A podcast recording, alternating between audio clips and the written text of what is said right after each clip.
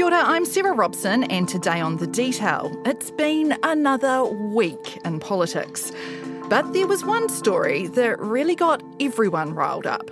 Medically indefensible is how Auckland surgeons are seeing equity adjuster scores being used to determine who goes under the knife first. The scores are being used to promote Māori and Pasifika patients to the top of the list, leaving New Zealand Pakeha and other patients like Indian and Chinese being left to wait. And to talk about that, I'm joined by Newsroom's political editor, Jo Moir. Kia ora, Jo. How are you? Kia ora, Sarah. Very good, thank you. Right. So, health inequities. Let's go back to Monday and how we have ended up talking about this issue this week. Yeah, so on Monday we had this story that came out through, it was a News Talk ZB story, but was also across the New Zealand Herald. And it was pointing out that there was now a system in place in Auckland across hospitals there where ethnicity was being used as a measure uh, to decide waiting lists. Now, this, of course, uh, unsurprisingly, kicked off a lot of response and feedback. The opposition says it's outright racism. Well, it's pretty simple. Race shouldn't play any part in surgical need and determining surgical need, and that's our position. We've got a government that is actually actively promoting racial discrimination now, and it's got to stop. The Prime Minister said clinical need will always come first, but the equity tool is merely righting past wrongs when it comes to inequity. There was, I, I would argue, a little bit of information missing in terms of how much ethnicity actually features as part of the pro- process for deciding waiting lists, and also the fact that it's only specific to routine elective surgeries, and of course, nothing's either semi urgent or urgent. But anyway, we ended up in this conversation in Parliament where you had the Labour government explaining that we've had inequities in the health system for a long time. Well, the facts are pretty clear at the moment. If you're Maori, Pacific, um, in a rural community, or from a lower economic, lower income background, you have been waiting longer with the same clinical need compared to other New Zealanders. And that this is one way that medical professionals are attempting to sort of try and sort out some of those problems. And then, of course, you had the opposition, in particular, ACT leader David Seymour and uh, National Party leader Christopher Luxon, saying there is no room, no place, no time at all ever that you should have ethnicity as a measure when it comes to deciding who gets priority on a waiting list. Talking about ranking people's access to healthcare on the basis of their ethnicity, not their need. And that's what this big issue is about. And that's what Kiwis think is unfair. I mean, you two New Zealanders living on the same street, same situation, same conditions, treated differently because of ethnicity. So it really sort of set things off here at Parliament this week. We'll get into the politics of all of this a bit later on, but let's maybe start by setting the scene. We know there are long-standing inequities in the health system when it comes to Māori and Pacifica. You know, there's a seven-year gap between life expectancy between Māori and non-Māori. Um, Māori are twice as likely to die from cardiovascular disease or heart failure, one and a half times more likely to die from stroke or cancer. We know these inequities exist, don't we? Yeah, I mean, you don't need to go far to find them, and you don't need to stay long to hear a lot of them. It's confronting and it's challenging, but we cannot uh, ignore the statistics which clearly show, and there's lots of statistics, that Maori and Pacific peoples do not get the same access to care. They're not referred at the same level, they don't get put forward for surgery at the same level, and when they're on the waiting list, they end up disproportionately on the long waiting list. This is just so well established within the health system. And it's just public knowledge. I mean, I don't think there are many New Zealanders who don't appreciate that when it comes to negative health statistics, Māori and Pacifica are overwhelmingly represented on the negative side of those statistics. There is research papers, there's raw data, there are books, there are specialist uh, you know, leaders out there who will tell you this time and time again. And there's also a lot of really, really good journalism out there that has been done about it too. So this is um, no great surprise, no great mystery to anyone, I would argue. So, when it comes to this story and the issue around prioritising people on wait lists, what do we know about the state of the waiting lists in the hospitals where this priority tool was being used? Presumably, they, they like many things, those wait lists blew out in the aftermath of, of COVID 19 lockdowns. That's right. So, I mean, in terms of wait lists, you've got uh, backlogs now, you know, record lengths in terms of those backlogs. Uh, I think one of the latest figures I saw was over 90,000 people overdue for treatment or a, a specialist appointment. So, um, obviously, COVID has played a massive part in that. The COVID pandemic has delayed elective surgeries nationwide, and some hospital bosses tell One News it'll take more than a year to clear the backlog. Now, I just want to reiterate again we are talking here when we're talking about um, the algorithm and the way that things are prioritised using ethnicity. We're very much just talking about elective routine sur- surgeries, nothing um, semi urgent, nothing urgent. So, I mean, the backlogs are huge because operating theatres effectively shut down for quite a time for elective surgeries during that COVID period for obvious reasons when the health system was getting hammered and they just wanted to concentrate on the really urgent stuff. So you've now got a situation where the current position um, from health officials is that while improvements are starting to happen in terms of those wait lists, you've still got a long way to go before you'll see dramatic reductions of those numbers and waitlist times according to these health officials, um, won't actually kind of really reduce properly until at least 2025. So another two years away yet. So, talk me through what has been happening in Auckland in terms of prioritising those people on the wait list for those elective surgeries? Let's let's go back to COVID, right? So you had the situation where eventually operating theatres were opening up again for elective routine surgeries. Now you had medical professionals in Auckland, where of course you know the largest population is. It's also a very large Maori and Pacific population as well.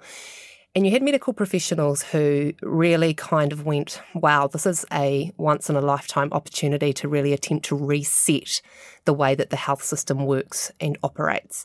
We'd already seen through COVID that uh, Māori and Pacifica were needing to be and rightly were prioritised at times around things like vaccination and access to vaccination as a result of those overwhelming negative statistics we've talked about across health.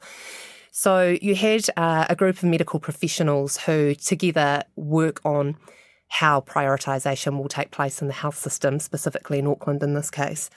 Um, decide that basically they would take the opportunity to reprioritise and try and deal with some of these long-standing inequities. So, in Auckland, uh, you had this team devise a new system whereby, again, only for routine elective surgeries, uh, there would be two criteria. The first, clinical need. Now, that is always the first, will always be the first, and will always take precedent. How sick someone is is always going to be the, the biggest decider in terms of whether you get surgery or not. The other criteria they were using um, when operating theatres first opened back up during the pandemic was ethnicity. So you only had those two criteria, right? Now, some clinicians, who of course are the next step down from that, who are the ones making the overall assessments and deciding, um, you know, who gets uh, to have surgery and who doesn't, were a little bit concerned that that was too blunt a tool and that it didn't really take um, the whole picture into account. And so the feedback that they gave to the team that was uh, working on this was that they wanted to see a tool that had uh, at least two more criteria as part of it, which is geographical location, because of course you want to take into consideration rural and isolated communities who we know also have way worse access when it comes to healthcare. Um, and they also wanted social deprivation to be taken into account. Now, of course, that's low income families um, who, you know, come from all sorts of ethnicities um, who they wanted uh, to reach as well. So that that brings the criteria sort of up to four things that they wanted to be looking at.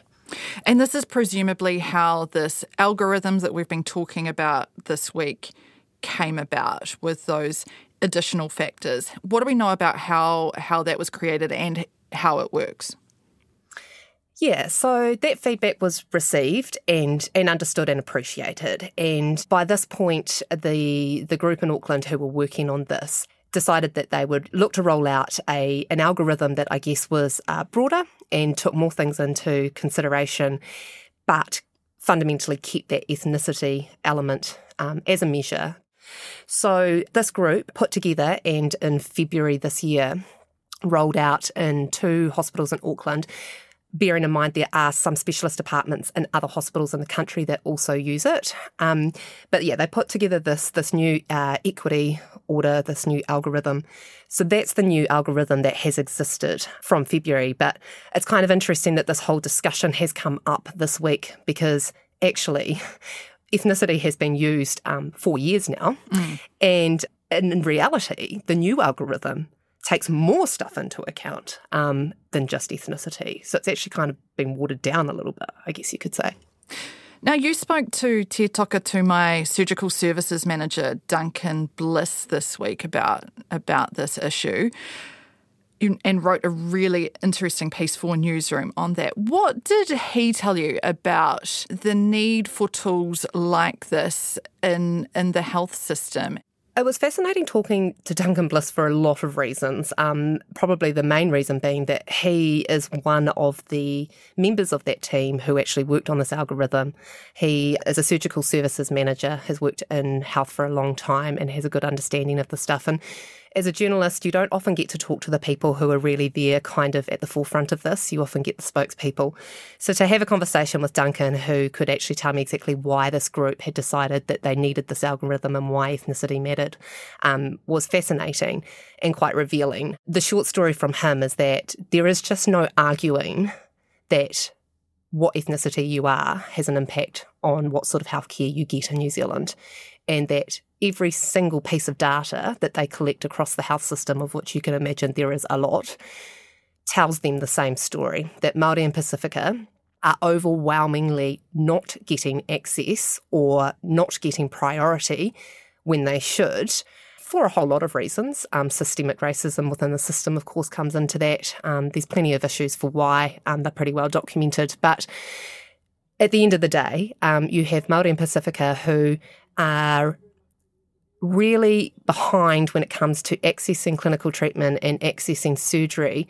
So far behind that when you look at the percentage of the population they make up and you look at the percentage they make up on the wait lists, they are just so far away from each other. It's it's a bit crazy. So Duncan's view was that this was necessary. It was an opportunity to do it, and every everyone agreed with it. And you know, they took on that feedback from the clinicians that it was too blunt and they worked with it and they produced something that clinicians are actually now really happy with and happy to use. And like I say, other specialist departments across the country are also using it. Now, I'm not going to say that every clinician would agree with it because there is no perfect system. And I think it's worth pointing out too that Duncan Bliss also mentioned that the tool itself is still quite blunt as well. And you actually still need to have clinicians make decisions at that next step down at that service level because they're the ones who are meeting the patients, understand, you know, what the patients need, their backstory, you know, what they've been through, etc. So, you know, there will be instances where the algorithm will not necessarily work perfectly. And so you've still got clinicians who will ultimately right. um, make decisions. I also think it's worth pointing out too that there are some specialist departments where the tool just doesn't work. So, take neurology, for example. The only two things that matter when it comes to neurology is the patient's clinical need and how long they've been waiting. Social deprivation and where they live and their ethnicity just do not come into play when it's a, when you're talking about neurology. So this tool is can be used a lot, but it can't be used all the time. And it's not like it's being used, your um, stats sort of inputted, a result spat out. As you say, there is that additional layer of clinical oversight and and human decision making. It's not all going through this algorithm and it being sort of blindly used. Well, exactly. And I mean, the other thing worth noting too is um, funny talking to Duncan, who's, you know, embedded in the health system, and, you know, me, a person who's embedded in the press gallery and, and a political uh, reporter, and the sort of conversations we were having with each other, coming at it from different angles. And, um, you know, and I said to him, I was like, well, you know, did you take into consideration how this would be received? And, you know, have you been surprised by the backlash that's come from this? And, and his response to me was, well, we haven't looked at it from race or whether it might be controversial. It was based on data. He was like, you know, we come at these things from a health perspective. We don't come at it from a political one. And, you know, not using the word ethnicity because it's sort of too political, he says doesn't feel right when you're talking about health. So I think that's kind of an interesting point to note as well. Yeah. Well, that segues quite nicely into the political response to this. What has happened um, since this story broke on Monday in terms of the government's response and what particularly Chris Hipkins uh, has said? Yeah, so when this story broke, Prime Minister Chris Hipkins got asked about it, obviously, in his, his weekly post cabinet press conference on Monday. And he announced that he had actually asked the Health Minister, Ayesha Verrall, to go and have a look at this tool. To make sure that there is a reassurance um, that we're not replacing one form of discrimination with another. Um, that actually, this is about making sure that everybody is treated equally and a recognition that at the moment they haven't been. She's looking at that. Now, we've spoken to Ayesha Verrall over the course of this week. And interestingly, she is very convinced that the tool is doing what it should be doing and is there for a good reason. Now, bear in mind, Ayesha Verrall herself is a medical professional, mm. spent a lot of time in the system. She's very passionate about resolving some of these inequities. And she's very, very passionate about the fact that medical professionals and clinicians are best placed to make decisions about how this should work, and it's not for bureaucrats in Wellington to be deciding. She's also already had conversations, though. I mean, when I spoke with Duncan Bliss this week, he said that he'd met with her a few weeks ago and talked about the tool, and she'd sort of asked questions about it and stuff. So it's not as if this has fallen out of the sky and everyone's gone, gosh, what's happening here? We never knew that existed. So that's sort of a continuing work in progress as to what comes out of that. In the meantime, Chris Hipkins has said that any planned national rollout of the tool is kind of being put on hold, you know, it's been paused, which is kind of interesting in itself because if you've got the health minister and you've got medical professionals and clinicians saying, you know, this is a really good answer to a really, really terrible problem, for the prime minister to sort of go, mm, I think we should, you know, halt this well, what's the motivation for that? Yeah. Presumably, um, you know, opposition from the other side of the house and some public criticism. But it's an interesting and, um, you know, potentially dangerous space to get into if the government and politicians are going to get involved in that, I guess.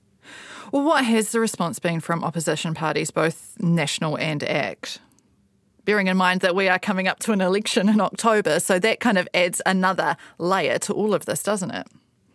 Oh, and it totally does. And, you know, you've had, unsurprisingly, ACT leader and National Party leader um, David Seymour and Chris Luxon come out and say there's just no space, no place for um, ethnicity when it comes to the health system. We have a government that is actively promoting racial discrimination. I would add that both in the House and in press conferences this week, there has been a little bit missing from the words that they have used. You had a stream of questions asked um, of the Prime Minister in the House by ACT Party MPs this week, where every question was prefaced with Is it acceptable to him that as a Māori woman, I could be placed higher on a surgical wait list than someone of a different ethnicity?